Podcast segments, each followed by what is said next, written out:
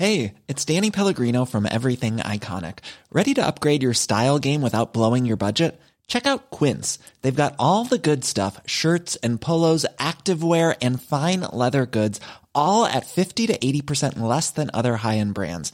And the best part? They're all about safe, ethical, and responsible manufacturing. Get that luxury vibe without the luxury price tag. Hit up quince.com slash upgrade for free shipping and 365 day returns on your next order. That's quince.com slash upgrade.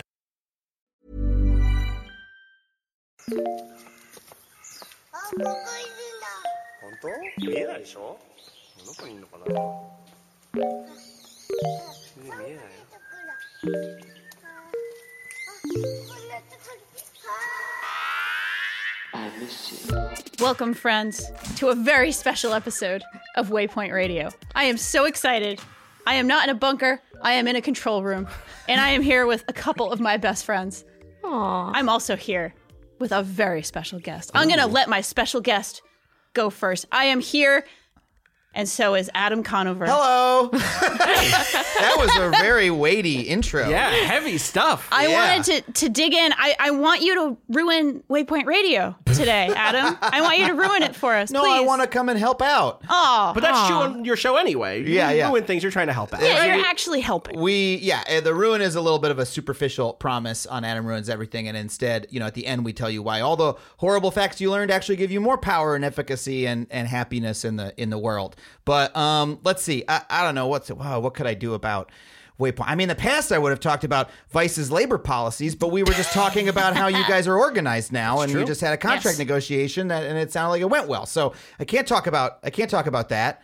Um, I don't know. You guys should have a real podcast studio. That would be sick. That would be really tight. That would I'm be not great. upset about not having it, but this is um, this is totally We're fine. providing but entertainment. You have water. You have you never guys been only kissed is on record TV. eight or nine podcasts a week. That's all.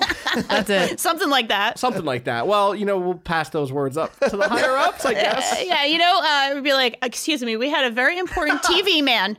He was here today in our control room, and he said we need a real podcast studio. Yeah, you're the only one with the clout to get us there, true. honestly. Honestly, All you need is a small room Yeah, with a table and three microphones. That's it. it's true. I tried to talk to my students today uh, in a crawl space, so that was that was going well. I, I should probably introduce also. I was so I was so excited to have you here, Adam, but I'm also excited to be here, of course, with Austin Hey.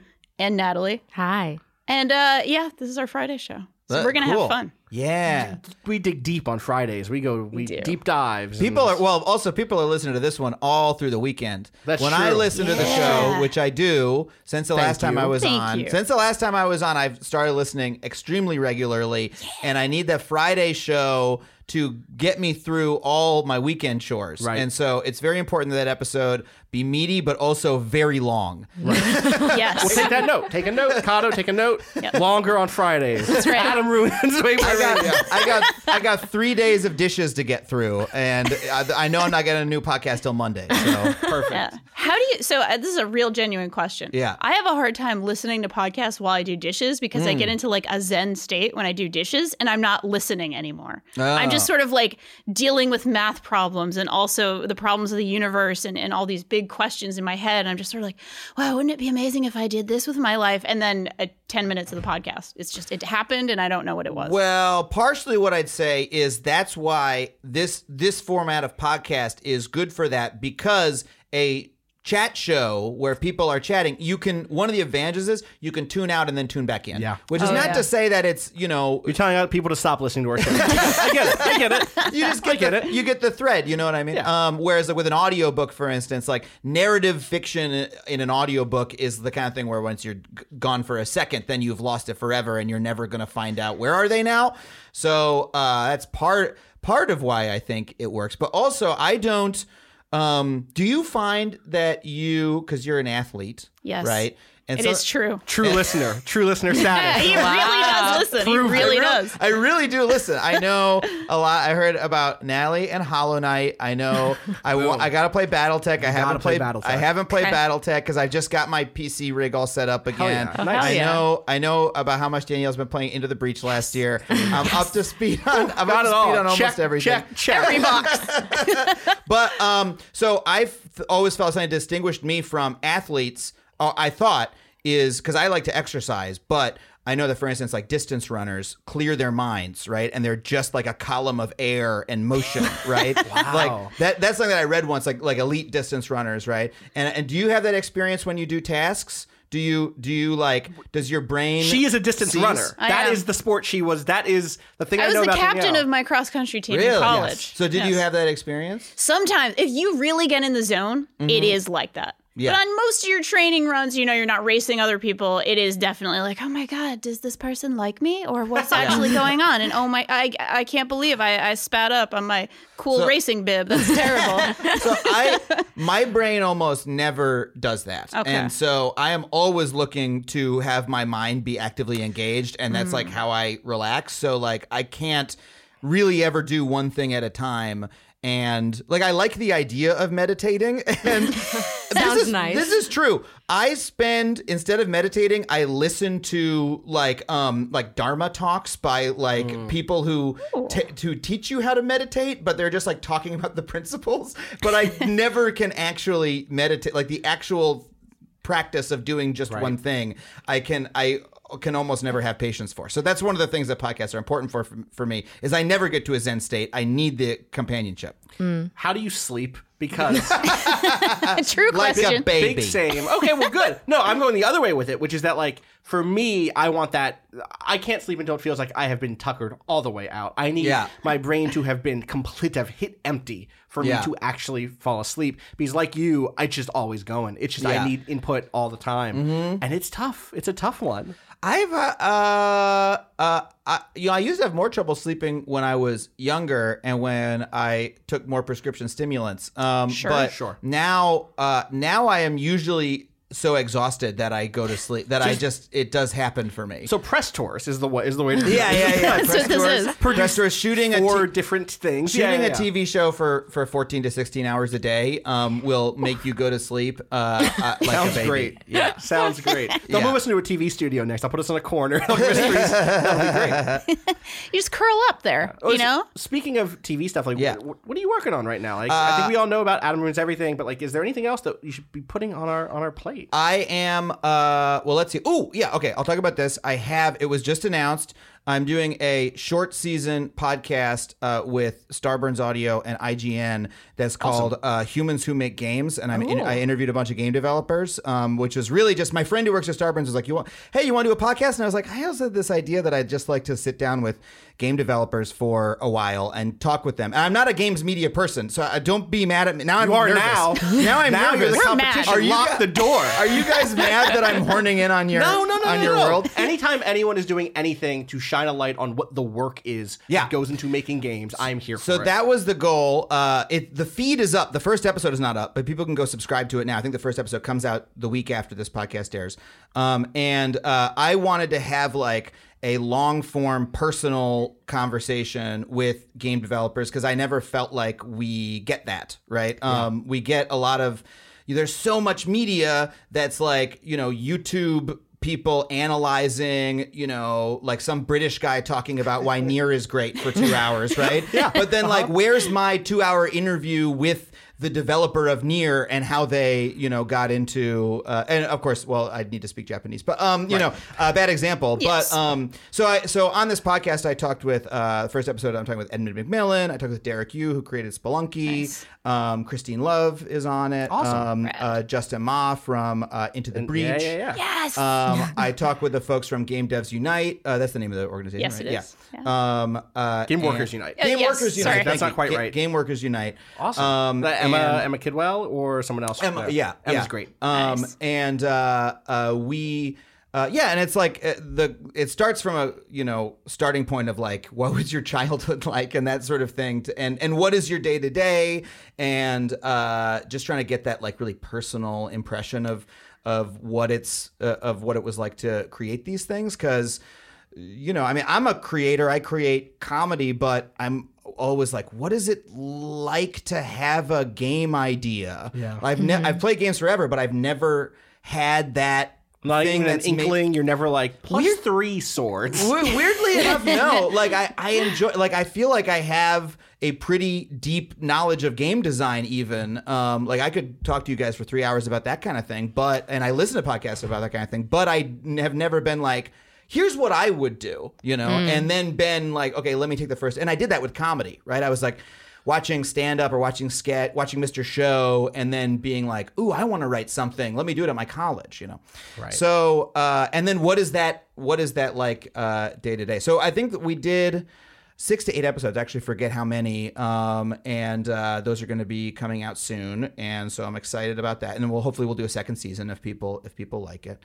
Um, and then I'm about to go on a tour called uh, uh, Mind Parasites Live, which is sort of a combination of stand up and the informational comedy I do on Adam Ruins Everything. And it's about, it's this, co- it's sort of like a weird live psychedelic biology class um, about uh, these like biological parasites that like take over animals' minds. And then also the cultural parasites that are trying to take over our minds. I'm sorry for doing the plugs at the top of the show. No, that's I like it. Let, us use those as as seeds for conversation. you know? Yes, yes. And then of course Adam ruins everything all the time. In a, in a week, I on Monday we start shooting uh, the last round of episodes of the current run, which we've been working on since February of 2018. So Oh, it's wow. just it's very very long. Yeah. I Um, didn't realize that that the season would go year round in such a way. pretty much. I mean, our show is so time consuming to make um, because we're writing.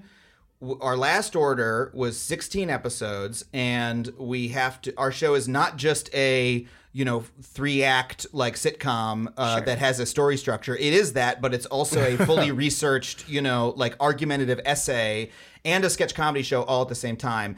Uh, and then uh, every scene is shot on a different location, so it takes four and a half days to shoot each episode. It's just like Right. I didn't realize when I created the show. When I created the show, I was work, just working at College Humor, um, and I was just a sketch online sketch comedy. Yeah. And what I was used to doing was pouring all of my time and energy to make every single thing I worked on as good and as big as possible. So everything I worked on had to be good in 10 different ways. Yeah. And so when I created the show, I was like, okay, this can't just be funny. It can't just be informative. It also needs a storyline. It also needs to be really visually fast. Da da da da da. da. And so that was the pilot. And I didn't realize I was creating what I believe to be the most difficult to produce show on television.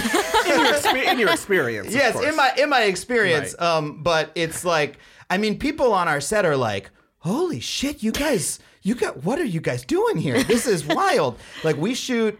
Uh, uh, we shoot like 10 pages a day which is a lot it's it's a big show um so uh so yeah uh and and yeah we've been uh, the to do 16 episodes soup to nuts um i think we'll be done in uh april or may so that'll have been like over a year to do 16 eps And in the middle of that is when you're touring with Mind Mind Parasites. Yes, and uh, and writing the show at the same time, which is a real mistake. I get how you, I get how Oh, you wow. sleep now. That all makes sense. You Yeah. are just exhausted. Man, it's really uh, it's it's such a pivot to you guys talk about work life balance on the show, so I feel like I can. But um, uh, like when you work so long in comedy, making no money, Yeah. working for ten years, and just saying like the way that you do it is say, okay, well, I work my day job, I do freelance, and I go out and do, I do open mics every week, every every night. Sorry, and so then when someone says, "Do you want to do a show?" you have to say yes, right? Because Yeah. you have to take every opportunity that comes your way.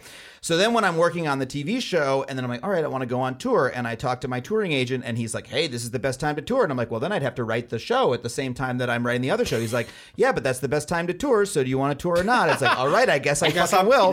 And so it's hard to say no when yeah. people are, you know, uh, uh, putting those opportunities in front of you. And the only thing you have to mortgage is your own, is your own sanity, you know? Uh, I, uh, yeah. Yeah, I was gonna ask how how do you keep it together when you've got that much stuff going on? I mean, like I I have my own weird opinions on keeping things together while doing various things. Thirty jobs. Yeah, Yeah, well, you do so many. You've got like hobbies, or Yes. or like you've got extracurriculars. hobby jobs, Hobby jobs. hobby job, Yeah. Jobby, jobbies. hob jobs, Jobbies. Jobbies. hob jobbing. You know, Yeah. that's that's what we do. But but seriously, like these these things that you do Yeah. are very intensive things. Yeah, you, you you mentioned, you know, it's not just a show; it's seven different types of show in Yeah. one, and then Yeah. also this other stuff. How do you keep it together? How do you kind of keep yourself from, uh, you know? Completely losing your mind and deciding I'm just gonna run around naked on set and throw things at people. I don't know. Not always. Not always well. I mean, like. So I- I've recently started thinking of work differently because people used to say. Uh, I used to feel like hard work was like something that people like did that was like a virtue. Like, oh my gosh, look at how much that person is able to work, and I wish I could work that much. And now I conceive of it as something that happens to you. Like you get put in, a, or you put yourself in a situation where you have that much to do. Mm. And then you just withstand it right? And so i've been trying to learn how to like take it off of myself. And so it's more that i have to say okay it's okay if i you know i had work to do the other day and and i was like no i get to play return of the obra dinn for one hour yeah yes. i i must i in fact must do that for my own sanity and then i did that and so I have to wander around this deserted uh, boat filled with dead bodies. Yeah. I must Yeah. deduce And- and by the way- Self-care. Okay, of self-care. these- And by the way, I also stream when I uh, twitch.tv slash Adam Conover. there it Um, is. I, the true plug. I stream when I when I play because it actually brings me more pleasure. Uh, because uh, otherwise I'd be like with my girlfriend, like, "Hey, look what happened in the game! It's cool," and she's like, "I don't care." So it's that thing of wanting to experience with other people. Like it fulfills that for me, but also that makes it a little bit work to be streaming. totally. Yeah. Because It's then I have to performance. Be my- on. I have to be on, and my hair, Your hair has to be right. Yeah. You can't be half asleep or drooling, which, you know, Yeah. are things I may have done on a stream at times. And then I find life. myself bargaining with like, well, I really want to play this game tonight, but I don't feel like streaming, so I guess I won't play it until tomorrow, which Adam. is so dumb. Adam, let yourself play the game. It's Play okay. video games. Just, Yeah. just Yeah, I know, I know. But video games do help because video games, uh, uh, I can't think about work while I'm playing them Yeah. because they are completely multimodal. Like they occupy every orifice.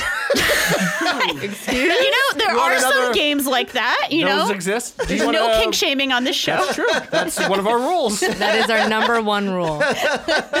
Let's put on the door of the next podcast studio they give us. No Orifice. kink shaming orifices. I've got. You don't want to use some of my Joy Cons are just for me. Um, Okay.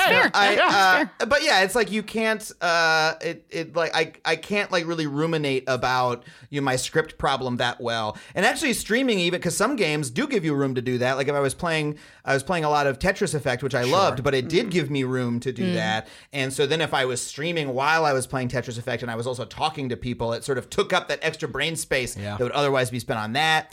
So uh, games do games do help me. Uh, a bit, I guess. So you've said Obra Dinn, Tetris Effect. Yes. What else? What else are you playing right now? What are you? What are you? What are your? what's on your hit list? Let's see. Um, I oh, I'm trying to I'm trying to think. I just tried to play Owl Boy and bounced off. Yeah, I had a similar similar feelings with that. It- beautiful game. Beautiful. I was like, I get how I'm supposed to like this, but if it had had, I was obsessed with Hollow Knight. Hollow Knight was the most. I'm looking at Allie. Um, it was Hollow Knight was the most uh consuming it was just the perfect game. It's the the experience i'm chasing of just like being so rewarding in every way Totally. and having so much play in it. Um and i couldn't stream it because i was playing it on switch which is probably good for me. Um and so that was one of my that was one of my big big big ones. And it was like you know, Celeste took me a while to get through because for some reason the plat the the masocore platforming felt like work, and I would get frustrated. My hands would hurt and Yeah. stuff. Mm-hmm. Yeah. And I never felt that way with Hollow Knight. Hollow Knight, I was just like, I have mastered this, and and I am ready I am to a do, lord. I am ready to do the platforming. I am a knight. Yeah, I am the Hollow Knight. I, like I didn't do the I didn't do the Path of Pain. I but- didn't do it either. but the White Palace or whatever, Yeah. that I was, you know, it was the exact right amount of difficult. Totally. Like it felt perfect to me in that moment, and so I was just like locked in on that on that perfectly. That was that was earlier this year. Did you see? So we were just Natalie and I were just watching the Hollow Knight uh, uh, speed run from AGDQ. I didn't catch it. but- There is that dude goes through the path of pain with a, such clarity of purpose, Grace.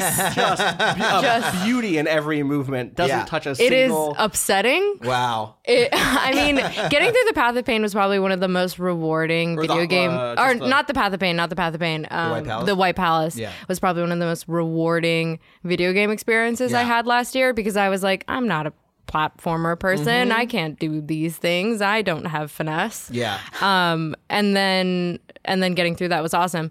And then watching the speedrunner do that, and then like do that beat the final boss, like Yeah. the true ending. Oh, I and saw then the imme- clip of that. Yeah, and then immediately go into the path of pain and just fly through it. I was like, I'm fucking terrible at video games. I need to stop. That's the bonus. you yeah, know? no, it was it was But that that final boss, the the The- ra- the radiance, is, is are you guys past spoiler territory on Hollow Knight? We we can say right now we're going to talk spoilers for Hollow Knight. Okay, five minutes. So the final final boss is was one of those beautiful exper- game experiences of you're playing it and you're like I can't do this. Yeah. Why does the game think I can do it?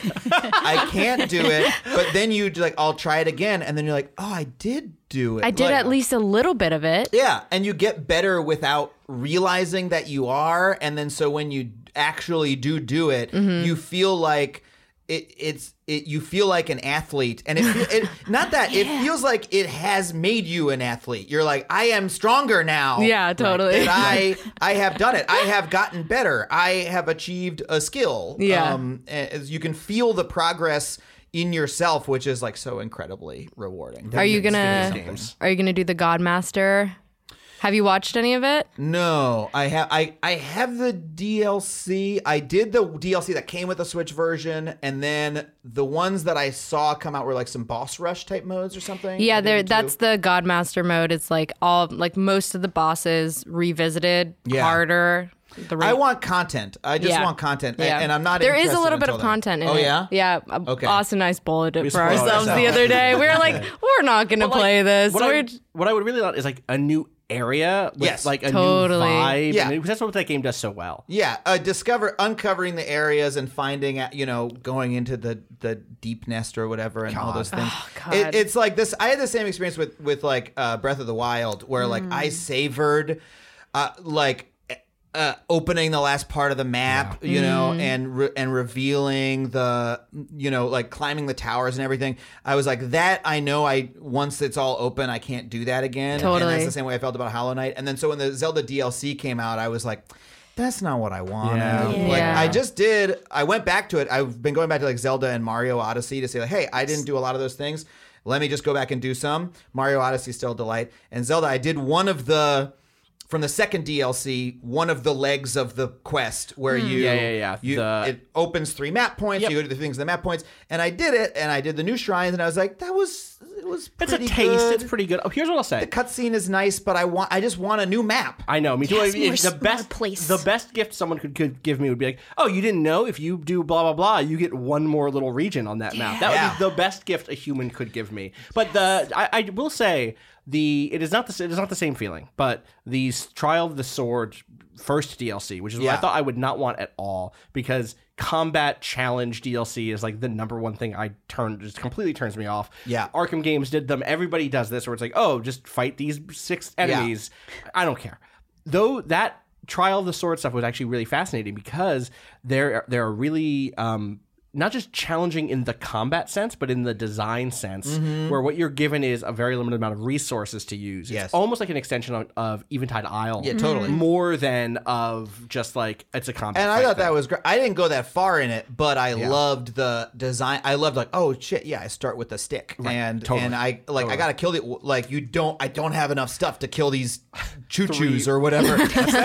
um, you got it. and, and yeah, and it also seemed to be that sort of thing that people who I I didn't play Far Cry 2, but the people who were like, I love Far Cry 2, I feel like would like that. Totally. Um, Lots of grenades rolling down hills. Yeah. So to yeah, so I definitely I definitely appreciated that bit. Um but yeah, I mean I left on the map um and what I did last time I booted up Breath of the Wild was I literally the the big mountain in the top left corner of the map, Yes. Hebra Mountain. Yes. I actually never explored in the main part of the game. And I haven't done every shrine either, but I've I got the true ending, you know. Right, right, right. Um, and I felt I explored everything, but I left that, and for a for like a year, I was like, one day I'll go to that mountain, and I liked the fact that I didn't know what was up there. Yeah. Mm. And then on a on you know a long Christmas trip, I I plugged it and I started playing more. I don't think there was anything that amazing. up No, there. there's like a snowboarding section and Yeah. like some cool skeletons. but I wanted that's that- not the best area. I so I you know Lurelin Village, the little fishing village in the south. Yes. in the Yeah. jungle area. So I was at hour 100 before I found of that whole region, Yeah. and that was the best feeling. Yeah. I'm like, what? How that is place there? is so dense it's and yes, I found that last two. Uh, I was like, when I found that, I was like, "There's another town." yeah, exactly. there's another town, or the thing where there's a different mountain uh, in like more the center of the map that has the dragon at the top. Yes. um, Mm. and Oh, yeah. discovering that is like that is the per- mwah, that is the Yeah. perfect. Yeah. game. You're just like roaming around. You're like, what is that? What is it? Oh my god! I gotta. It's a dragon, and it's a sick dragon, and like I gotta heal this dragon. screenshot, screenshot, screenshot. yeah, And it just for whatever reason, I've been trying to figure out for so long. What what? Because I played Skyrim Yep. years back, and I loved Sky and the feeling of being like, oh my god, the world's so huge and stuff. But then I would play. I played lots of open world games where I was just like, all right, this just feels rote. But then for some reason, that game, Breath of the Wild, I just remember the feeling of when I went down from the plateau. I'm sorry, this is No, like we're in it. We're in it. We're in in it. the right room for Please this do conversation. it. Okay, so I just like went down from the plateau and I was like on my way to Kakariko Village and I like almost became nauseous from the scope of what was eh, before me. I was like the map is this big and there's this much stuff and, and I was like okay I sh- I could go to Kakariko Village but if I just went that way there would just be world in that direction with people and villages and unique things and like I would be going there. There's a tree on the top of the a lone tree and there's something up there. Right, right. and I was just like I, I was felt staggered from like I had trouble taking steps because I was so overwhelmed by the amount of and I don't know what it is about it that made it feel that way that doesn't that where Fallout 4 didn't You were feel fine it or it. whatever. Like, was yeah, I got like- this gun. I'm gonna go kill these super Yeah. mutants. I think it's because it's not copy and paste the way a lot of open world games Yeah. feel. Like you're doing the same seven activities or whatever. Say it's the most expansive open world type of game. You're doing the same nine activities Yeah. in, in different variations and maybe slightly different art styles. But this actually felt like a sort of it has immersive sim elements. It has Yes. platforming elements. It has all these different elements, and everything felt like a separate biome. Yeah. Like an actually different little world that actually operates in slightly different ways, different environmental effects, different things you need to do that actually made it feel like this feels like diverse in a Yeah. way. Even if the core activities are relatively similar. Yeah, it's very handcrafted. different enough. Yeah, totally. I, you know, I think you're both right in, in that. Like, w- w- so we just did an episode on open world games uh, about a week ago, um, and I, of course, you know, spent a lot of time talking about how Breath of the Wild scratched this itch for me in a way that I had not expected it would. I'm not a big Zelda person historically. Like, I, I've enjoyed some Zelda games, but it's not like in my top ten series or something. Um, and then that game came out and just completely obliterated. just yeah. turned me into a mewling child, just filled with joy and, Yeah. and beauty.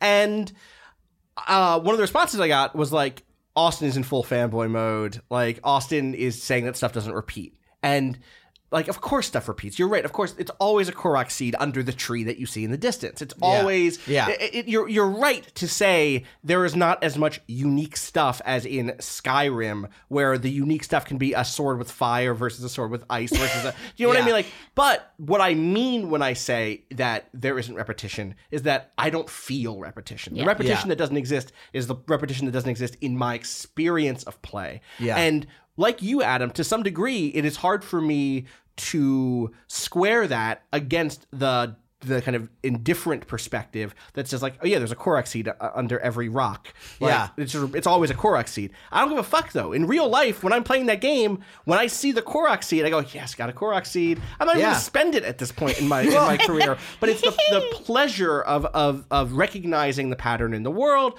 of identifying a solution, of operating that, and then like sliding that into the ongoing adventure of Link and like the exploration of a space. Yeah. just feels so rewarding. And I've often try to figure out why in some games, and a lot of it it's it's where I am in in my life, but sometimes it's the game, and I don't know why. Where you know I okay buy a new game, everyone says this game is great, spend my sixty bucks. You know, I, video games are the thing that I will spend any amount of money on. You know, like I don't, I just don't have a budget, right? Because because on that level, it's not that expensive of a hobby. You know what I mean? Like mm-hmm. it's it's expensive, but you know, hey, you know, It's not a private jet. Not a private jet. not yeah. golf clubs. Not- I'm not. It's I'm not- not buying. You know, I a lot, some people they make a TV show. They buy a car. I don't buy a car. I buy. I buy six. I spend sixty dollars on a video game, right? So I, I have no problem doing that, and I'll load it up. And be like, okay, great.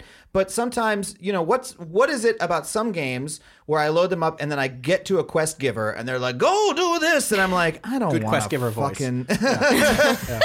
I'm like, I'm like, no, I don't want to do that. Why is it asking me to do that? Like, I don't really feel like that's a good use of my time. And then other games, I'm like, yes, I will. Of course, I want to. I want to. Like, yeah, I mean, like Zelda, Anything you say, quest giver. yeah, yeah, exactly. And I can't figure it out. Like The Witcher, I try Witcher three, I tried with twice. And you know, I get that the world is beautiful and the story seems great. You know, like, I, and there's it seem definitely seems like better Skyrim in terms of like we've got story and quest and like into you know like. Well, there's uh, unicorn sex. quests That's most of it. there is your, there's- but every there time I try, I'm like, I, I'm trying to get into it. I'm like, nah, it's just, it, I, I'm not having that reaction. And Zelda is true has Breath of the Wild has less individual, you know, less individual quests in it, less mm-hmm. individual quest giver, less dialogue, less stories. Like I remember the first time I played when I played Skyrim in 2011, I was amazed by it because it was the first game I had played that had that much content where it was like we made so much goddamn content and like you you're like walking around and you're like there's an obelisk and you walk up to it and a god talks to you and the god is like go do that and I'm like there's just hundreds of things like that in this game?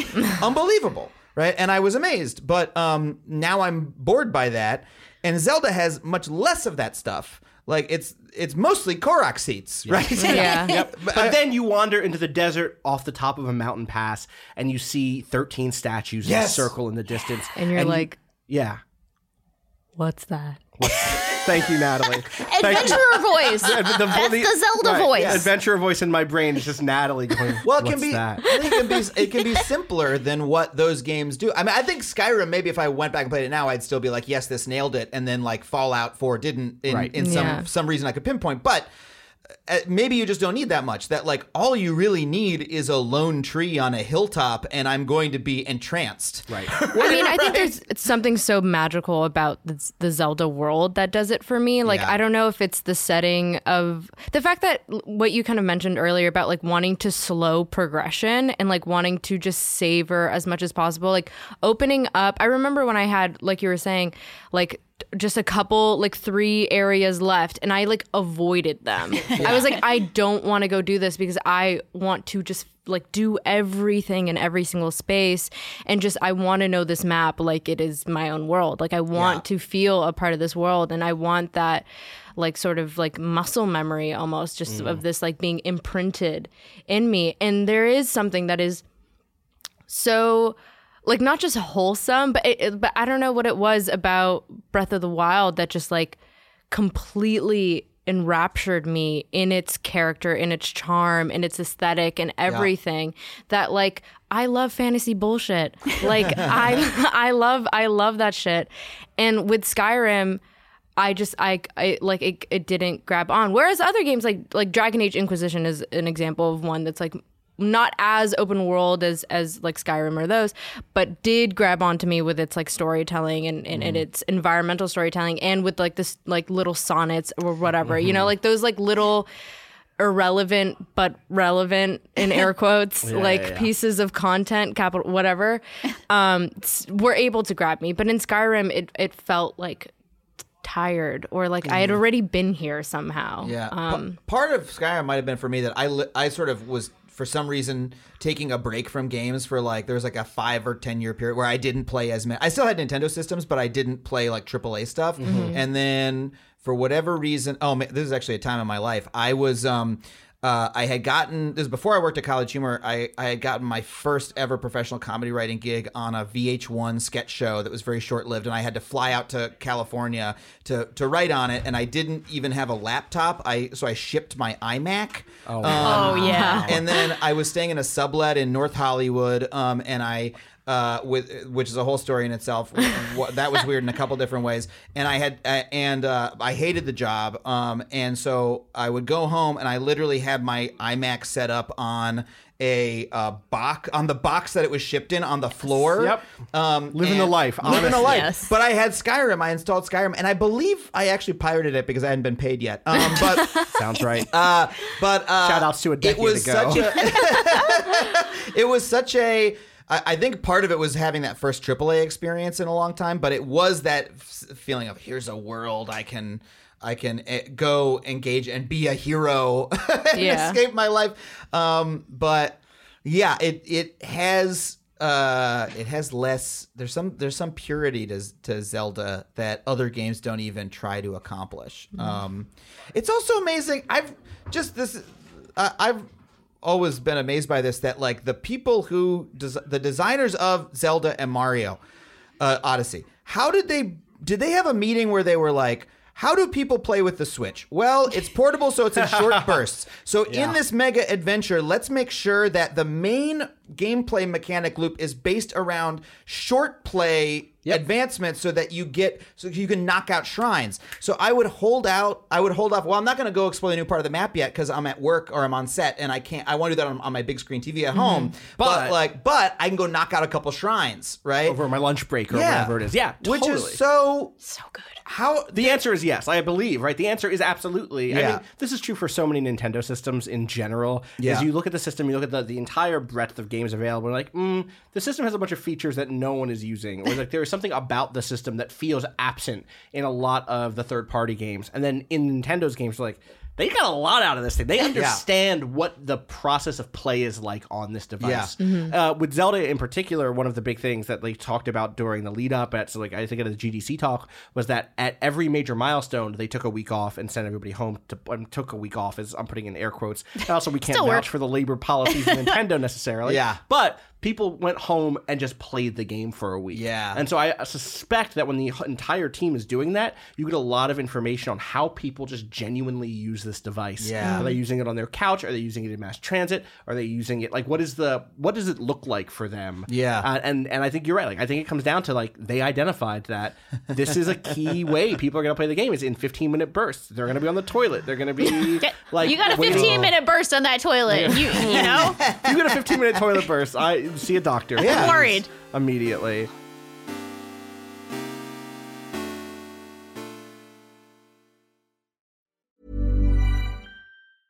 When it comes to your finances, you think you've done it all. You've saved, you've researched, and you've invested all that you can. Now it's time to take those investments to the next level by using the brand behind every great investor, Yahoo Finance. As America's number one finance destination, Yahoo Finance has everything you need, whether you're a seasoned trader or just dipping your toes into the market. Join the millions of investors who trust Yahoo Finance to guide them on their financial journey.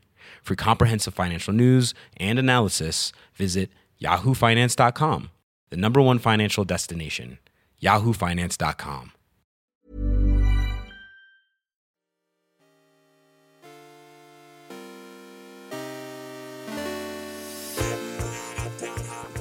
I get so emotional when I talk about Nintendo. It's really Yeah. it's really funny. I, I you know, it's a part of the a part of the mind parasite show that I'm working on that I didn't end up writing, but it was going to be about uh it's like the cutting room floor part. Yeah, but was, hell yeah. It, it was is the true material. wanna- okay, great. Please. Uh, um uh it was going to be about uh brand loyalty and about like pop culture loyalty Yeah. and the way in which like um okay why does disney buy every ip right they buy it because like if you look at the way like star wars is marketed um the way people use it people raise their kids on star wars i have friends who are doing that right so it's it's essentially a, a perpetual revenue source you know and even people who don't like the new movies go see them you know and and it th- and it's embedded in their hearts and minds s- from such a young age that they can't not love it it's a part of them forever and that's how i am with nintendo and um Yeah.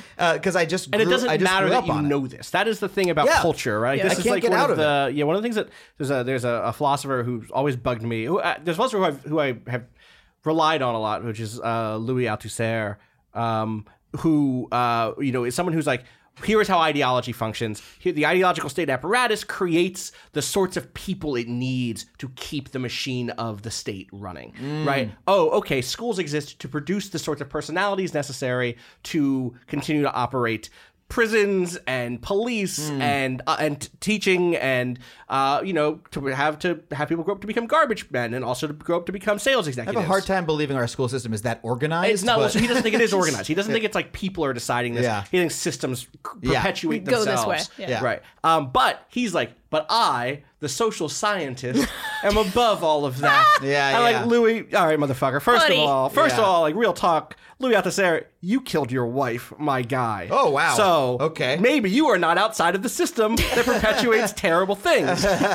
Two, it's fucked up that we in our positions can be like, I know how brands work and how they leverage loyalty Yeah. in an irrational way. And also, I absolutely teared up at the end of The Last Jedi when Luke is looking at out at the two fucking suns. Yeah. And that's like, oh wow, this thing has been in me for 32 years and Yeah. 30 whatever old I was at the time. And it can't I can't get it out. Yeah. It's just there. It's part of you. It's a mind parasite. But as a, it's a mind parasite, exactly. You don't have a choice. Um, but that's why it's so like, rewarding what Nintendo has done over the last couple of years. Because like when like I had a Wii U and I would like stand for the Wii U and be like, this is a good system. And and hey, I still think it's worth the purchase. It's still worth. It was, at the time, it was still worth the purchase. 'cause Yeah, sure. They I- were a good. I'm here with you. Hey, I'm Breath here. of the Wild. I played 222 hours of Breath of the Wild on my On Wii your U. U, right. on that Wii U. Also, so many want you know Splatoon and Captain Toad Yes. and Pikmin Three. they were doing great experiments on That's that an system. and Pikmin Three. And Mario Maker, like Zombie yeah, U. Zombie Yes. U. They're Yes. great games on that system. So, but but at the same time, I was like, if Nintendo just started sending me fundraising emails that were like, "Hey, would you chip in twenty bucks to make sure Nintendo's still around?" I would fucking do it. Join Nintendo's Patreon. Yeah. Oh my god! It matters. It matters to me, and Yeah. and uh, and part of it is because it's like it's the fucking Willy Wonka factory. Like it is a special creative culture that doesn't exist elsewhere, and that is shown in the Renaissance that they've had. That like. God, it, I was just like, I don't want Disney to buy Nintendo. I don't want Disney to buy it. You see Apple Nintendo. is poised to, or like there was a, a news report today that Apple is like th- considering buying Nintendo. Nintendo. That's been a rumor for a For long years, time. Has But, that? Like, Curious, the- yeah, yeah, yeah. I mean, but the and it's kind of the nice thing about well, uh, here's the thing: Nintendo is such a weird company, right? Like. Uh, I, don't, I don't know if you guys know Mike Drucker. He's a, Yep. a- a- Yeah. Mike's he's- great. He, wrote- he wrote on our show for a year. He's a good friend of mine. Um, and Used so to work he- for Nintendo. He used to work for Nintendo. Great Twitter presence. Fantastic. Oh my god. He's great. And he and he was just like I think he was working with me like when the NES Classic shortage happened, Right. You know, and I was like, man, what's going on here? And he's like, look, I talked to my friends, and apparently what happened? What well, I can say that he told me this probably. Um, should I say it? I don't know. He told he told me here's what the real reason. little was. birdie said. there was a supply chain problem. Sure. that wasn't their fault.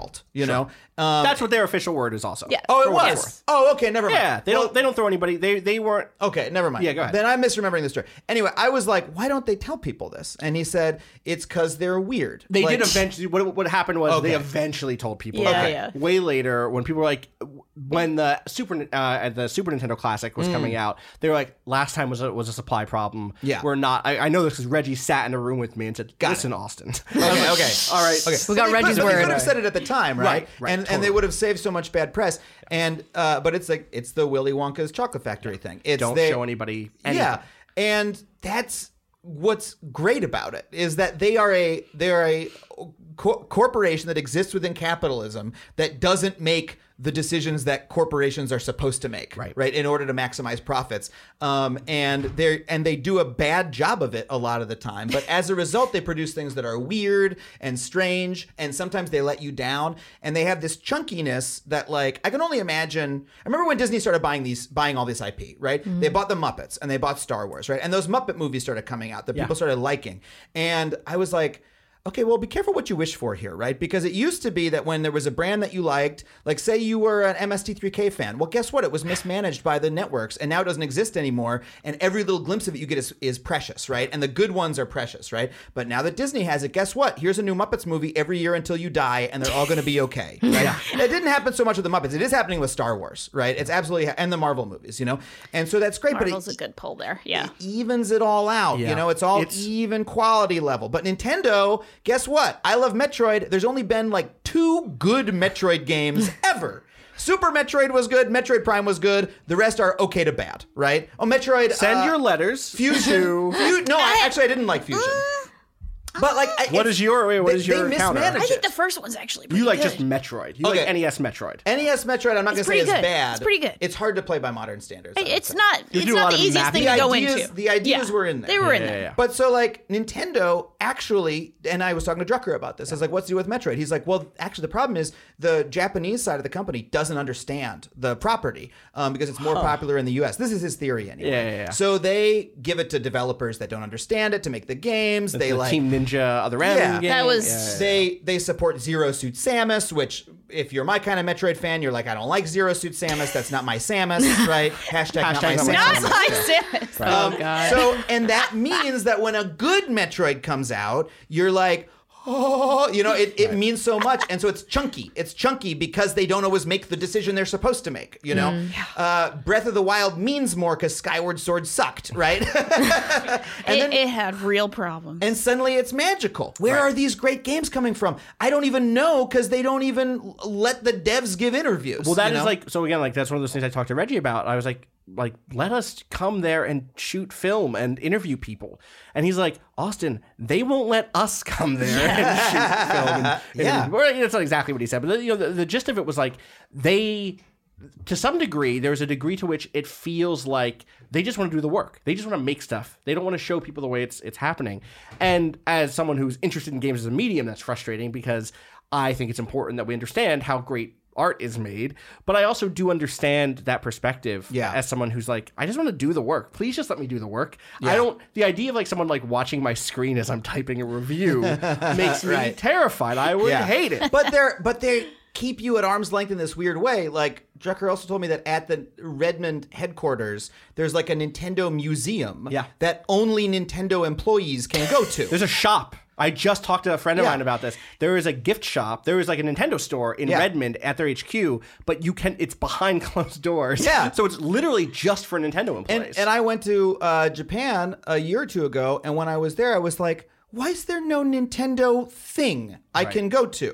We were in Kyoto. I didn't even go look at the headquarters because I know it's just a building It's a that I can't go in. yeah.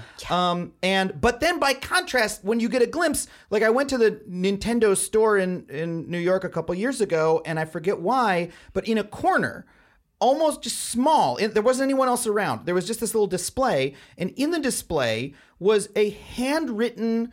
Uh, it was Miyamoto's original level design on loose leaf paper for Super Mario Brothers. It was either World One One or World One Two on graph paper. Right. And I was like, "Why the fuck is this here? It should be in It should be. It's like one of the most, one of the most possible, one of the most valuable, historically valuable video game artifacts possible to exist. And it was just sitting in the store. There wasn't a sign. There wasn't a line. Someone's guarding it. Yeah, it was National just- Treasure Three. Nick Cage is gonna steal it. No There's problem. a there's a map on the bottom on the back of this piece of graph paper of World One One. Yeah. So it's just like that's Was what there even makes a me love it. Plaque? Yeah, there was a little plaque that like described what it was, but it was just like, hey, here's a celebration of Mario, you know. But mostly it's just people buying Pokemon hats, right? right. Um, right. Which no shame. Pokemon hats are cool. Yeah. Agreed. True. But But you know, you go to and when you go to Tokyo, you go to Akabra. Oh, Yeah. I can pronounce it right, but you know, there's there's a Sega thing, there's no Nintendo thing. Uh, what what's But like, go- what what's is going wh- on? How better could you differentiate the Sega and Nintendo like Yeah. i- ideologies, Philosophy, philosophies uh, than s- that in the mid '90s and early 2000s, Sega did everything possible to create Sega World, Yeah. and to create Sega branded arcades, and to be everywhere, and to put Sonic everywhere. Yeah. not that Nintendo didn't do its own like uh, Mario had uh, some cereal. T- Mario You had know. some cereal. Mario had a movie. Pikachu. Yeah. Well, okay, we're moving into Detective, the world of Detective, P- Detective Pikachu now. So maybe everything's about to change. See, that's. I'm Detective here for it, Pikachu dude. is the first. No, no, I, I don't have a problem with it. Okay. What is amazing about it is that it's the first Nintendo feature film, like uh, in solo. Oh, I guess they do the Pokemon, Pokemon movies, and stuff. right, right. But still, like they. since since In the Mario theater, Brothers. theatrical. yeah. I think the first Pokemon movie got got a theatrical release, right? 2000. did. Pokemon 2000 was Oh my in theaters. 2000 though. Oh, the year you were born. Yeah, you got the. That's when I was born. Um, and when I was born, actually, what they gave me was the gold uh, Was it a Mew- Mewtwo Okay. Uh, Pokemon card. Right, like just day you were in the born. crib. The day I was born, and that was my silver spoon. You know. Wow, got you, got you. Uh, but yeah, anyway, if uh, I'll I'll join that Patreon any day, you know, because Shout out just, to, to just to have You that stuff know. keep existing, you know.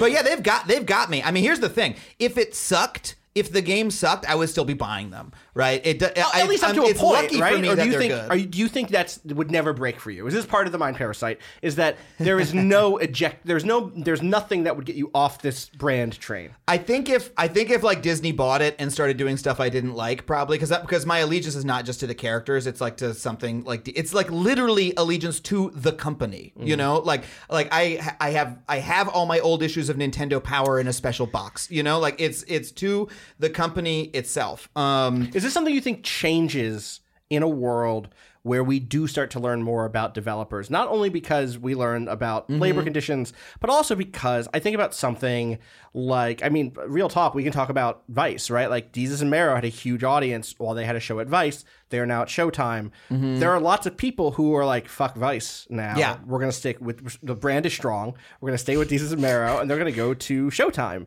Um, and I'm curious, like I, we see a little bit of that in games with something like uh, Hideo Kojima, who the the audience turned real quick on Konami. Yeah. Less so for the allegations of labor abuse there, and more because Yeah. people were upset with what happened with Metal Gear Solid Five and, and with Hideo Kojima, and are now like, yes, we're on the Kojima train wherever he goes. Do you think we'll see more of that in the future as stuff changes? I mean, if there's more auteurs, but it requires an auteur, right? Because then people have an association with uh, Hideo Kojima. I mean, I don't have a strong association with Hideo, uh, Hideo Kojima. I know, I know people who do, um, uh, but you know, and I, I get it. But um, yeah, I mean, when people have that. Uh, have that connection um, to the particular developer. I'm trying to think of an example of a developer I Like- love who's gone from one place to another. But I can't even imagine like any of the auteurs of Nintendo leaving. well, you don't know who, you don't know who they are. Other than Well, I mean and Miyamoto. Yeah. There's Iwata. There's there was Iwata. there was Rip. Iwata. Uh, I was what's- actually in there's- Kyoto the day he died. I just Or sorry, but even wait. the the Zelda uh, uh, the, uh, the Zelda producer whose name I I don't Aonuma. oh yeah Aonuma. Um, Aonuma. Yeah, yeah. There's Sakurai. Yeah. There's. I mean, there are. Sakurai's pretty close. If Sakurai left, you could imagine the Smash. If if he got booted out and he was like, "I'm doing my own Smash, uh, my indie Smash," people would go for that, right? But uh, uh, Aonuma from Zelda. I don't think of him as being an auteur. He's like he, maybe a. Pro- I don't know that much about No, the I team. think that's- but I- like he directed the bad games too, right? Or he produced the bad games. I don't too, know so- enough about the Zelda series to know. Uh, which I- is which is I- point which is I believe he's led that franchise part the of whole the thing, right? you know? Yeah, totally. But uh, Um, you know, my my understanding is is the reason those games are good is there's been some kind of sea change at Nintendo where the old people left and now there's young folks who are like sort of designing games in a new way, and that's why you have this breath of fresh life with Splatoon and Mario and Zelda. That's what I've heard. Um, but you don't, you you know, yeah, they keep it a little bit more anonymous, um, Yeah. because you can't you can't do that as well. you Any know? yeah, anytime I've I've had the pleasure of interviewing Nintendo devs, which is always like a very you know because obviously you're going through a translator. There's a whole sort of process with it. It's not ever it's never going to feel necessarily like the way oh with an indie dev I can sit there for four hours and hear everything you know Yeah. that's kind of going on. Every time I have done sort of one of those interviews, uh, it has always been very very exciting on the sort of design end and they they mm-hmm. love talking about that. They love talking about sort of the new people who come in and have, have ideas. I, I for example i talked to the folks who made captain toad at the time and they were mm. so excited to show like they had visual aids. They had they were like we started with the garden in a box idea of mario 64 and they sort of show like the mario 64 japanese and 64 like cover and things like that. They get so excited and so into it. And they've always talked about the passion of fans who grew up fans and then went to work at Nintendo, who became designers there, who have ideas for mechanics. And actually, that some of them have been so into the nostalgia that they've had to be told, like, all right, don't. Don't overdo this. We don't Yeah. need Karibu. Karibu? Karibo. Karibo's shoe in Yeah. like every level because Right. they're, they're just too excited. They're Yeah. like, "Oh my god, what if I could put this in every level?" Because now I work at Nintendo, which I always thought was like the cutest sort of thing. That, but that feeling, like uh, the uh, the thing, the mind parasite, the thing the most that that gets me the most, right, was when I remember when Smash Four for Wii U came out. And they announced the Duck Hunt dog Yeah. uh, that was going to be in the game, and I literally was like, "They remembered," you know, like it was personally, it was personally important to me because as a kid, I we had the Duck Hunt dog. We all tried to shoot the Duck Hunt dog. You Yep. can't shoot him. You have this particular identification with the Duck Hunt dog, and then no more Duck Hunt dog. Right. For like 30 years, you know, 25, 25 years or so. Um, just never comes That up dog again. lived a whole other life. That dog Yeah. had a family. You're- it just exists. So many to puppies. college. Yeah, it know? just exists in you know college humor and dorkly sketches Right, that we would right. write, and like you know, oh hey, remember the Duck Hunt dog? Ha, ha, yeah, yeah, Someone's ha, ha. Twitter avatar. yeah, hunt exactly. Yeah. And then, but then they're like, no, no, no, we didn't forget. We we remember the Duck Hunt dog too, and here it is. And guess what? He looks exactly like the Duck Hunt dog did. Um, he he and he's ah, it's just so much like another one that did this for me was like Smash, uh, the new Smash with Simon Belmont in it. I had just played because I got an NES Classic. I played the original Castlevania, which I never played. I played a lot of Castlevania three, um, Okay. but I never played the original. I was like, I'm gonna play the original, and very, had a very fun time. The way they have animated Simon Belmont to have the exact same walk cycle Yeah. as the NES. 8 bit, which was like three frames of animation and like 16 pixels by 16 pixels. And now they've got a perfectly rendered 3D guy, but he's exactly the same, is unbelievable. And it's mm-hmm. just this resonance that you you don't get to have without having a relationship with this company for your whole life. It's like such a weirdly deep artistic experience. So that's what I'm saying. Like again, I'm getting emotional talking about my I can relationship tell. with this fucking company. That's serious. I oh, guess Yeah. it's just that Goes it's deep. so rare. Like Yeah. when when Nintendo because we're like as Nintendo fans we're constantly reaching out to Nintendo. Like we're Yeah. like please, please, please, Yeah. just anything, anything. And they're like here's a breadcrumb of of of of Simon Belmont being very well animated. And you're like, mm, I'm oh, delicious. I love it. I love it. I love it. one more breadcrumb, please, Yeah. please, please. And they're like, here's a snake in fucking Smash. And you're just like, yes, thank you. Thank and you're so grateful. And like that's like that's only I feel like well, also with Dragon Age Inquisition, I think I have that relationship with certainly do. I certainly do. But it's that's that's the thing. It's like it's we're and we're constantly pushed up against, right? Because Mm-hmm. anytime fans try to do things with Nintendo, like they are shut down. They are they are Yeah. they are uh, sent you know cease and desist when when What there's fan made games and things like that. And that's why this like relationship is so strange because we're still like grateful. We're like even with the with the SNES and the emulator they chose to use that was like made by It was like a fan. Was it? Was it the SNES Classic that had that too? I know the or PS no no no Classic did that. no.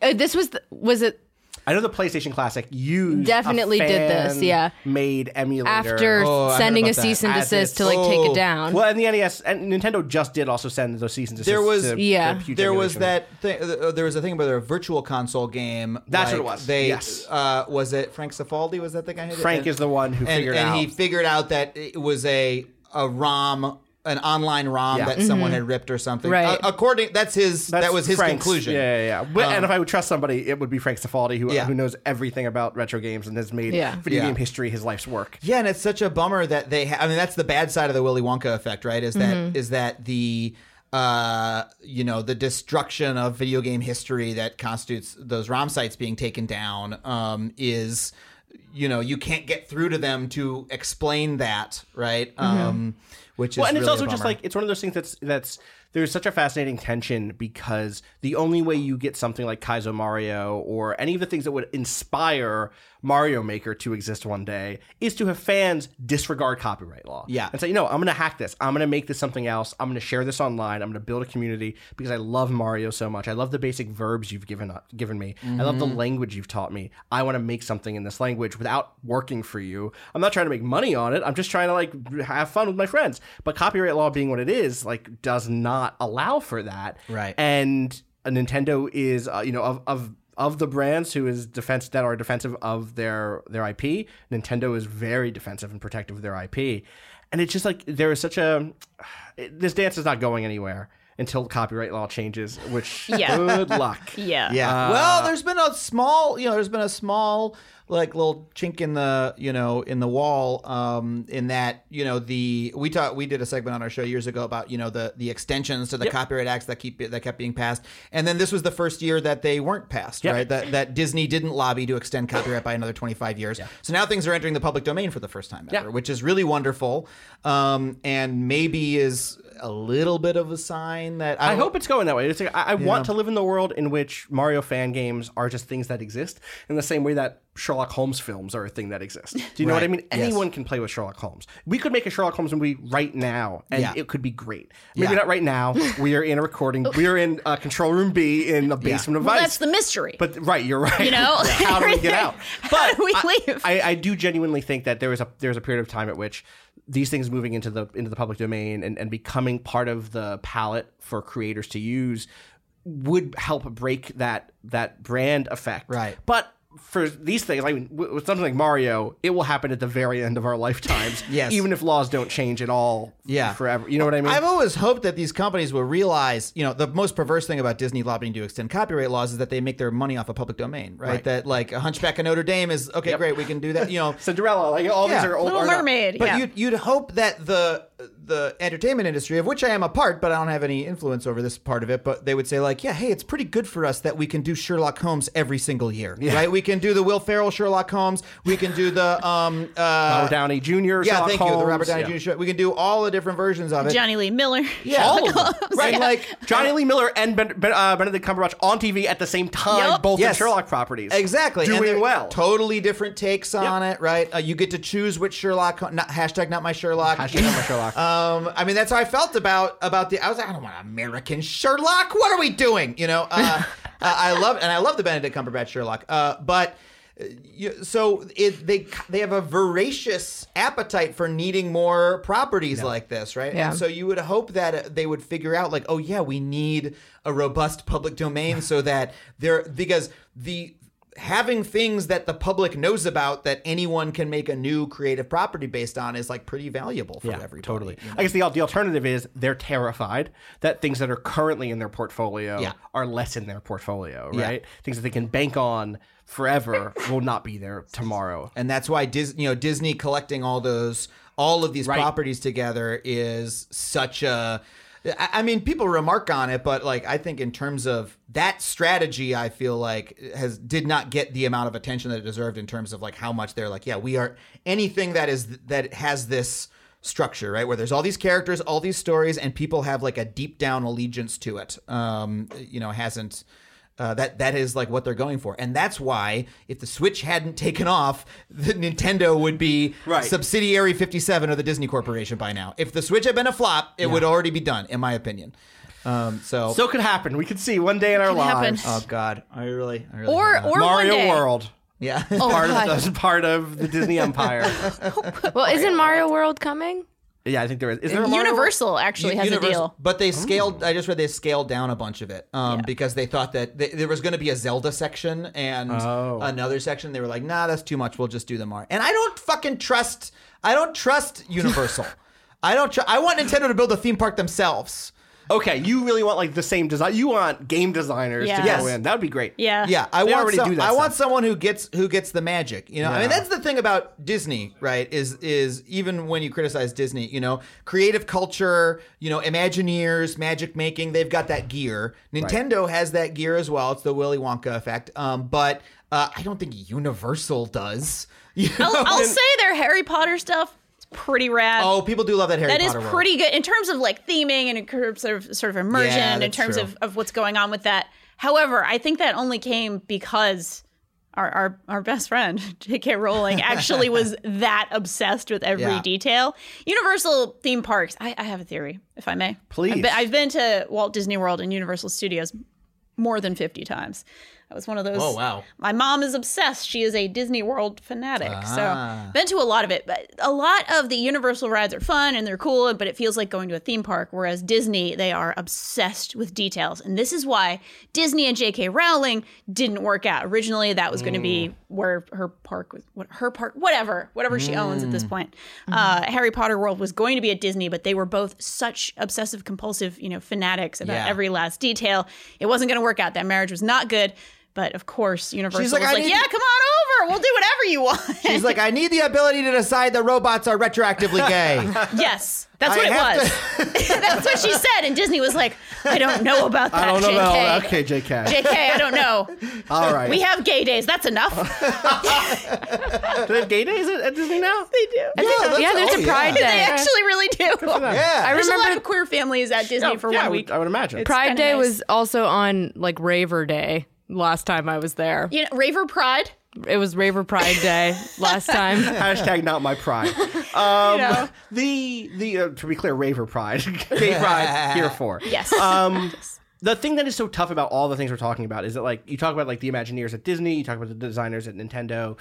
It is. I think this is actually really interesting inside of the world of games specifically. I think you look at the world of music, you look at the world of comedy, you look at uh, comics. Even there is a a set of creators and fans who are entirely disengaged with the popular culture machine in those industries right? They are like you know watching uh, uh, independent film that people like you and i may not even hear about for years until it breaks into like the canon retroactively because that director goes on to create something that has a crossover success. And everyone tells you, oh, well, you have to go back and watch blah blah blah that only did the the, the uh, festival circuit or whatever.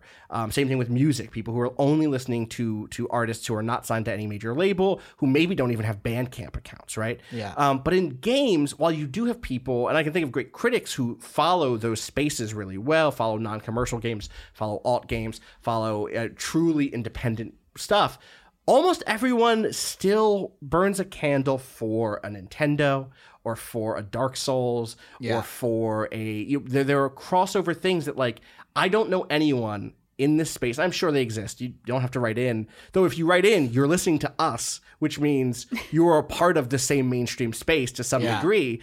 No one is fully detached from it. And so there's a lot of incredible creative people who are doing their best work for big, often faceless corporations, lining the pockets and the coffers of those corporations, and whose work you as a fan and a critic want to uh, celebrate and do celebrate, yet also must tangle with the beast and the machine. Yeah. I could not quit my job today or or decide that Waypoint only is covering alternative or independent non-commercial games and Waypoint Yeah. would continue to exist. It would not exist anymore. Partially because lots of our fans, many of whom are indie game creators, are interested in our take on Sekiro, which is coming out in 2 months, Yeah. or on Anthem, both of which are gigantic games being published by gigantic companies. Yeah. It is such an interesting moment in games because of that. And I don't know if that's going to change anytime soon because of the marriage that games have between technology and entertainment industry. Yeah, and you know my one disappointment for the Humans Who Make Games podcast uh, is I really tried to find uh, somebody from like a AAA space who I could talk to, and it was just like. Uh, you know, I think next season we're going to give it another whack because it's just hard to get through PR people. You Yep, know, sure. um, I was like tangoing with a couple places, but I really want to talk to. Um, well, I won't say who, but I want there was someone I want to talk to who I knew from her. Uh, more indie, not indie, but I knew from her more like sort of auteur work where her name was associated with the work, and now she's more with with a AAA place. Uh, and I was like, I just want to know what that's like, you know, to be to to make the transition from one to the other, and like what is it like to work in that larger company? Because that's the story. You know, uh, I had a blast talking to Derek Yu and and, and McMillen because it was you know very fun conversations and like really fun to hear about that. You know how you go from you know how, how you like make a whole game all by yourself but like what is it like to work on uh uh you know a, a blizzard game actually one of the people from game workers unite uh uh did work for a uh, AAA studio that we did not name, but Okay. um, we did get some of that perspective just in a very anonymous way. Sure. Um, so, uh, but, but yeah, I mean, uh, it's, it's just interesting. We don't we don't get that perspective that much of like I- here's what it's like to be in the machine. you know, there's you look at something like Ubisoft where 900, 800, 1,000 people work on a game. What is that experience like? You know, I I know off the record from people, but I also know off the record from a handful of people, not from all 800 and not from someone who has a perspective that connects different parts of those studios together. Like there are so many stories to tell still about the way games come together, and I just hope we get to keep telling them. Yeah. Especially considering like the experiences of of now like so many different studios like geographically Yes. making up one game and like having the inaccessibility to some of those studios that are outside of the US or outside of Europe or whatever um is is is a lot and I I mean I there has like there's a reason why it's difficult to get into those there has to be The the one that comes to mind is you know you look at Jason Schreier's reporting on Rockstar last year, and even he was like, I have no idea what's up with Rockstar India. I cannot get anyone to talk to me about Rockstar Wow. India. I don't know what the work is that is being done there. Yeah. Um, and it's like, yeah, good question. I would love to know. yeah, whereas we know like specifically the QA is done in in the uh, uh, one of the studios in Scotland, Scotland, I I, think, think, and then like th- they're very you know upfront about certain things, which makes you question why they're not upfront about others. Like that, there is a lot of I can't help but to be you know cynical about Yeah. the the miss the the the unknown in game development. Yeah.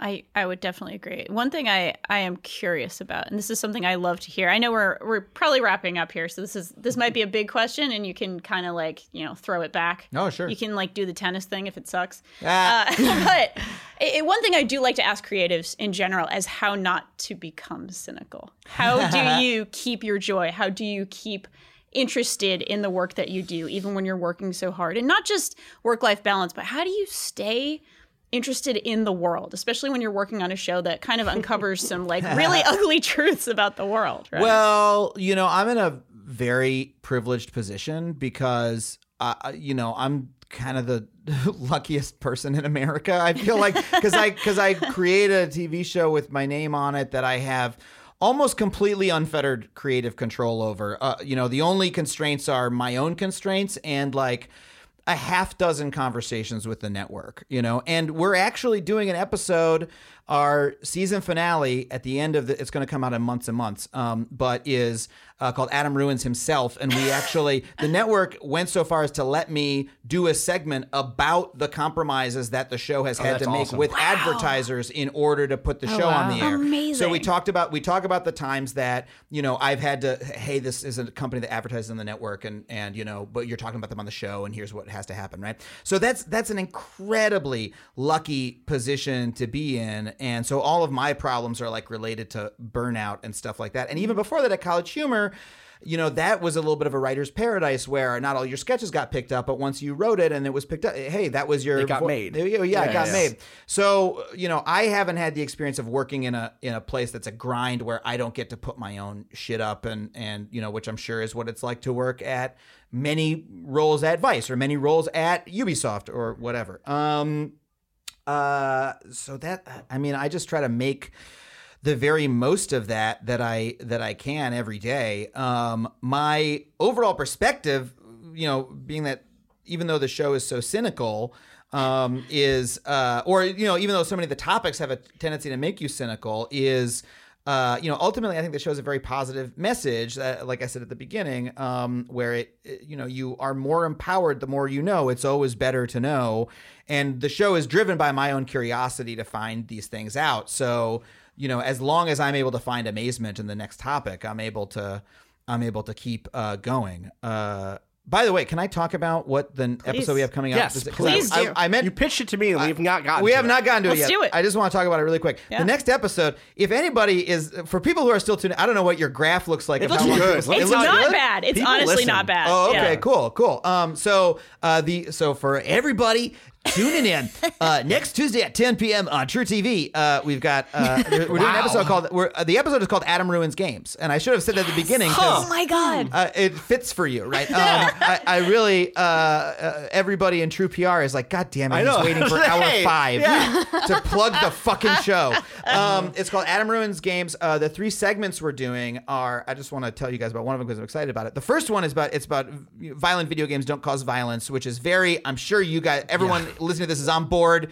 Uh, but a broader audience. with Yeah. a broader audience, and we Useful. totally, we totally destroy that dude. Um, uh, no, it's it it is a very fun segment. But the second segment, um, I'm really excited about the history of Monopoly. Do you guys know the history of Monopoly? A little bit. I do actually. You do? you See, picked like guys the, the one room of people who know this story. God damn but it. Tell our audience. A li- I just knocked the mic box off. The, okay. This That's room, fine. This Yeah. room, This room has is an punchy. energy. We told you. Have you ruined the mic stand? I'm sorry. I only know I'm it. Can I tell you why I only know it? Because Yeah. I had to take a games history class. Oh, okay, so In this is- college. yes, of course. All you people took games history classes. God. I teach it. one. Yeah, But tell it, but yeah, tell it. People have taught it. Well, now I don't want it to. cut. Kato, do Oh. you know it? yeah. Fuck.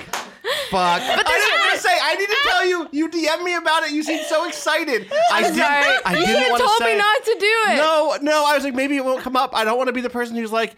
So Adam DM me. I was like, what, what should we talk about? You're like, I'm doing this episode. Adam ruins games. Like, oh wow, Adam ruins games. What are your stories? You're like, oh, da da da. Violence. course you Like, know da, all da, the stories. You're like, oh, second one's Monopoly. Monopoly has an incredible history. I'm like, yeah. and but I didn't want to. Hmm, but here we are. Our audience might not know it.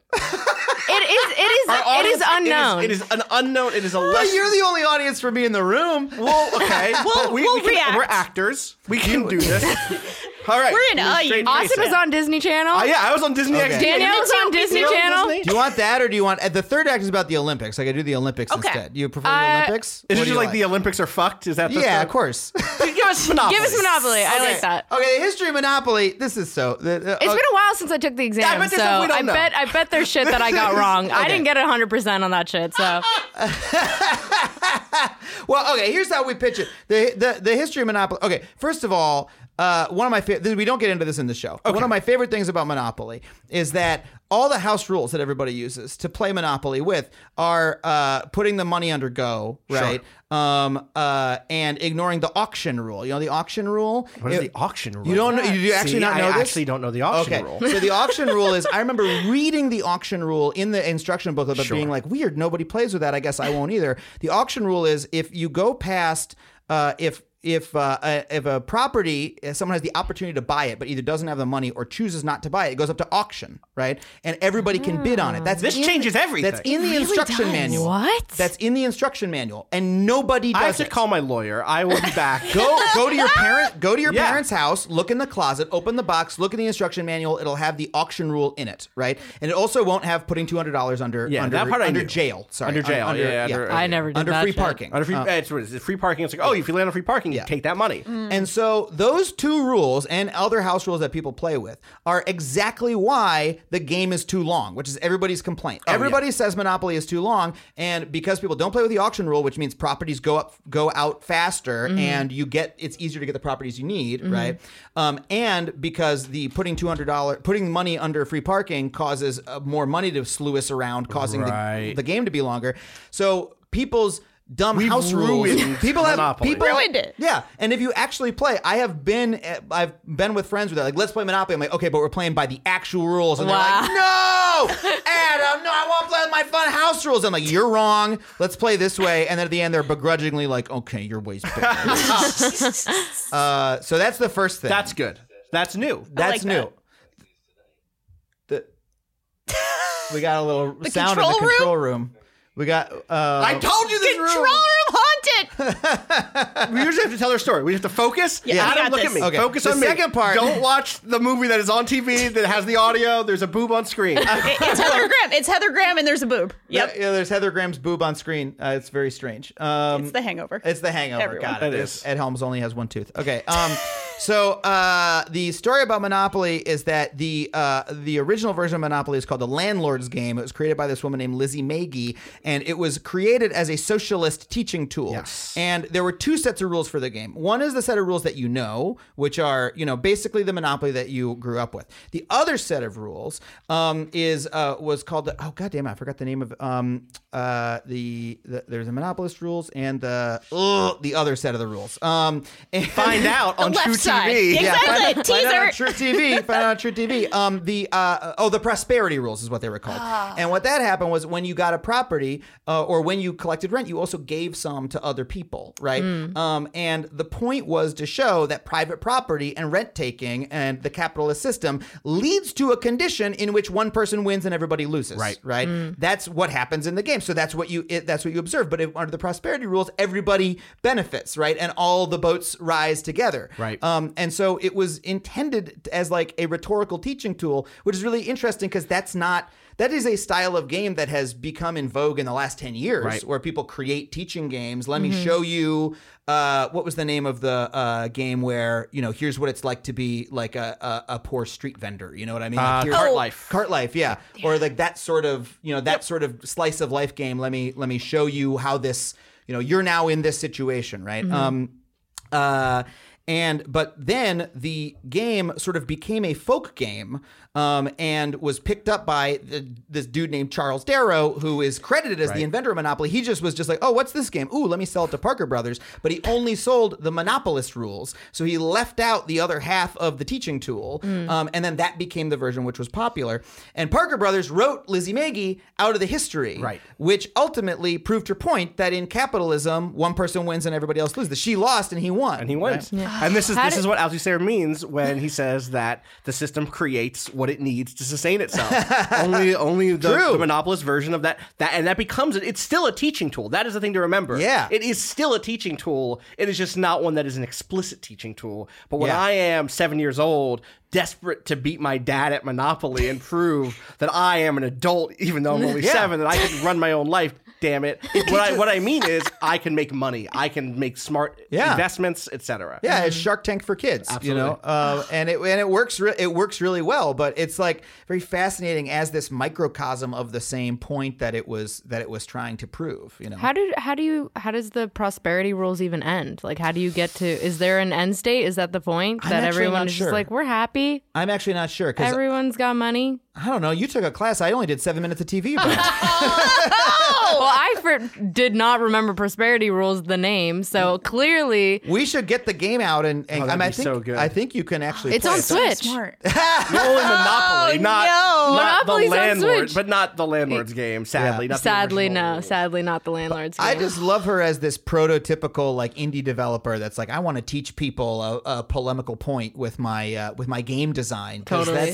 Because that was the birth of board games you know and and so it was remarkable for someone to have there were other board game board games were becoming a popular thing but uh, you know it was her insight to be like I'm going to use this as like an exemplary you know learning through game design is like a hundred years ahead of its time yeah. So rad. Shout out. so Tuesday at Shout 10 on. truTV Thank you so much, Yes. Adam. Adam, I want I want to give you the opportunity to plug anything else you want to plug. Plug time. Okay, uh, Twitch at twitch.tv slash Adam Conover. Um, if you go to adamconover.net, you can see my upcoming tour dates, uh, which are going to be in cities all across the country. Uh, you can follow me on Twitter at Adam Conover. And uh, Humans Who Make Games, I'll just be tweeting. I'm going to tweet the link to that very soon. So you can go find that on my Twitter or just Google it. Um, it's also on IGN and Starburns Audio. What is your So- Twitter? My Twitter is uh, Adam Conover, at Adam Conover. Oh, Yep. that's that's very good that you got that one. Yes. Smart and good. Thank, Thank you, you. so much. Thank for you for being here and being me. awesome. I'm just a fan, and uh, I think I'd have. I think it would be fun to do this every day. hell, hell yeah! Well, Come okay. on down. And if that happened, I bet we'd get a podcast studio. yeah, right. If you were here, if you were here, You were. oh, Ad, uh, not Adam. See, I'm seeing. Adam everywhere. I'm seeing your face everywhere, just like uh, Natalie did in LA. Austin, where can we find you online? At Austin underscore Walker. Natalie, where can we find you online? at Natalie Watson. You can find me at Danielle R.I. And you can, of course, listen to the beautiful track. You can learn more about the beautiful track you're hearing right now at waypoint.zone. Slash, excuse me, not a dot, a slash, B O E N. We're on Twitter at Waypoint. We're on Facebook at Waypoint Vice. We're on YouTube at Waypoint Vice. Thank you all, everyone, so much. Thank you again to Adam Conover for being for here and not ruining Waypoint Radio. Appreciate that very much. Wish you would. Open invitation. You know, anytime. I'll, co- anytime. I'll come up with something scathing for next time. Thank Oh, you. that's perfect. We appreciate it. Thank you, everyone. And I, I would always remind you to be good and be good at it. Peace.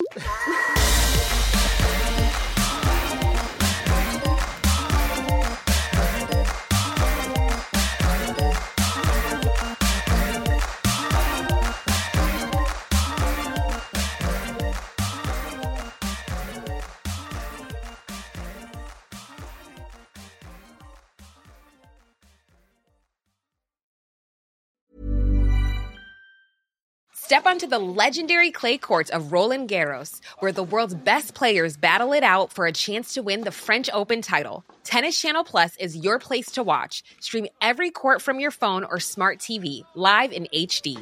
Don't miss a moment with daily live coverage and match replays on demand, beginning Monday, May 20th. Be there for all the unforgettable moments. Stream now with Tennis Channel Plus.